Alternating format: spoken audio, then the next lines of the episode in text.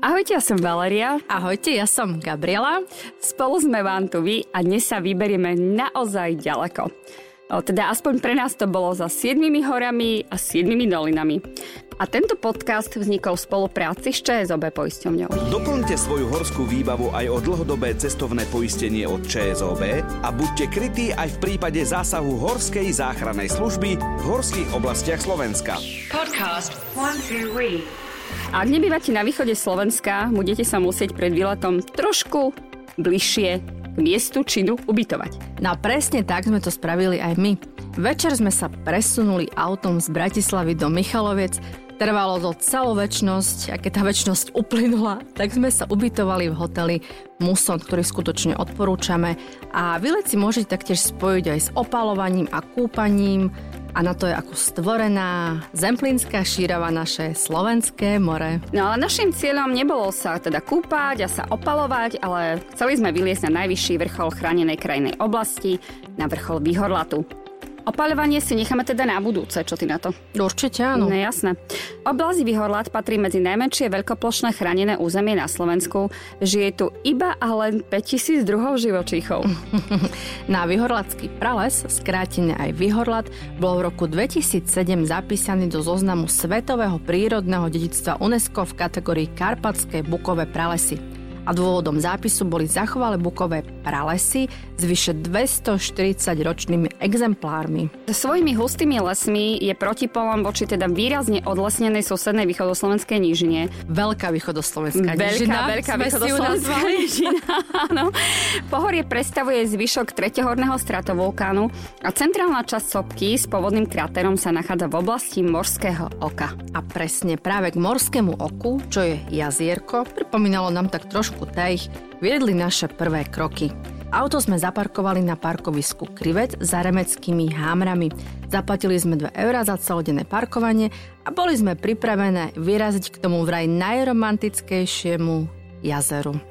Áno, výraz romantický sa s nami blíkol celý boží deň, ale Morské oko bolo v minulosti nazývané aj Veľké Výhorlacké jazero. Je najväčšie jazero vo Výhorlackých vrchoch a tretie najväčšie prírodné jazero na Slovensku, hneď po Štrbskom plese a Veľkom Hincovom plese vo Vysokých Tatrách. Zachovalo si romantiku a prirodzený pôvab a vzniklo tak veľkým kryhovým zosuvom a jeho okolie patrí medzi krajinársky najhodnotnejšie časti chránenej krajinej oblasti. Musíme uznať, že malo svoje čaro. Pri rozhovore o romantike sme však usúdili, že asi poznáme aj romantickejšie miesta, ale budete sa musieť presvedčiť sami a potom nám dajte vedieť, ako to vidíte vy. Takže ak sa k nemu budete chcieť vybrať, môžete ísť tak ako my z parkoviska Krivec, kde vám turistická značka ukáže 20 minút. Nuž, uh, my sme to zvládli za 10. Ale my sme už špeci rýchle. Takže myslíme si, že je to naozaj len naskok po asfaltke a zvládnu to aj deti. Alebo ak si trúfate na dlhší výlet, začnite v tých spomínaných remeckých alebo zemplinských hámroch, vedú sem turistické chodníky. No, z remeckých hámrov sa k morskému oku dostanete po modrej turistickej značke. Cesta tam a späť by mala trvať asi 5 hodín. Zo zemplínskych hámrov cez sedlo 3 tably po žltej a z tohto sedla po modrej značke k jazeru to trvá dokopy asi 4 hodiny. A z morského oka je nedaleko aj na obľúbený snínsky kameň, tieto po modrej turistickej značke a možné je dostať sa naň asi za hodinu a pol pešej chôdze. No a nedaleko morského oka sa nachádza ďalšie morské oko, malé morské oko a k nemu vás zavedie žltá turistická značka, ktorá začína pri turistickom smerovníku Morské oko Kaštielik. Výstup trvá asi 30 minút. Keďže bolo na našej trase k vrcholu, takže sme si boli taktiež obzrieť. A podľa mňa bolo len malinko trošku zaujímavejšie ako to veľké oko. Bolo tak hlboko v lese, žiarilo na ňo slniečko, to vyzeralo trošku romanticky.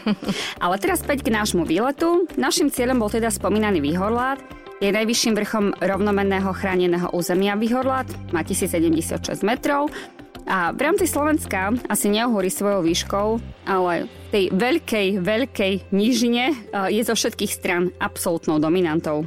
Najmä od juhu, kde má tá rovina, alebo tá veľká východoslovenská nižina, takú výšku, že asi 100 metrov nad morom, vyzerá táto sopka so strmými svahmi ako známy japonský Fujistan. A vrchol Výhorlatu leží na území vojenského obodu Valaškovce. Na jeho vrchol sa teda od roku 2012 smie vystupovať, ale musí to byť v čase mimo vojenských cvičení a na dobu nepresahujúcu 24 hodín. Kedy prebiehajú vojenské cvičenia, sa môžete dozvedieť na stránkach ministerstva obrany, ale tak sme si to skontrolovali aj my. To posledné vojenské cvičenie teda pre našim príchodom skončilo piatok o 15.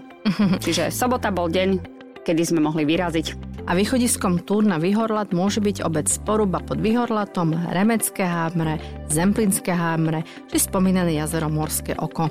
A my sme odtiaľ kráčali po žltej značke, trošku do kopca, po pri Malomorskom oku, cez jedlinku. A potom po červenej značke cez sedlo rozdiel. Neskôr sme sa napojili na zelenú značku vedúcu na Polanu pod Vyhorlatom. Čiže prešli sme vlastne po všetkých farbách, aké turistické značenie ponúka a cesta na vrch bola naozaj veľmi príjemná. Žiadne prudké stúpanie, teda okrem toho posledného, takého asi podľa mňa 5 až 10 minútového, po neoficiálne vyznačenom chodníku. Ak budete takéto značenie hľadať, tak sa jedná o biely a červený pruh. A celý výstup na vrchol nám mal trvať 7 hodín, tam aj späť. My sme sa na vrchol dostali za 2,5 hodiny a to sme fakt nebežali, aj keď sme mohli, pretože ten terén je skutočne pohodový a pohľad z Vyhorlatu fakt stal za to bol úplne úžasný.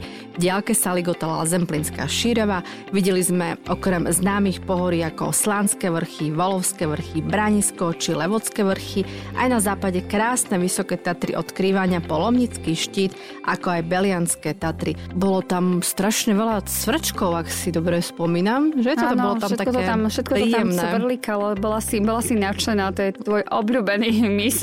Áno. veru, veru. Vyhorlad je naozaj zrejme najlepším vyhliadkovým kopcom na východe Slovenska, čo sa rozsahu týka. No a prvým dôvodom je to, že každým smerom vidno minimálne na 100 km, keďže žiadne blízke pohorie výškovo nezavadzia. No a zároveň je tento vrch držiteľom rekordu vo vnútroštátnom pozorovaní.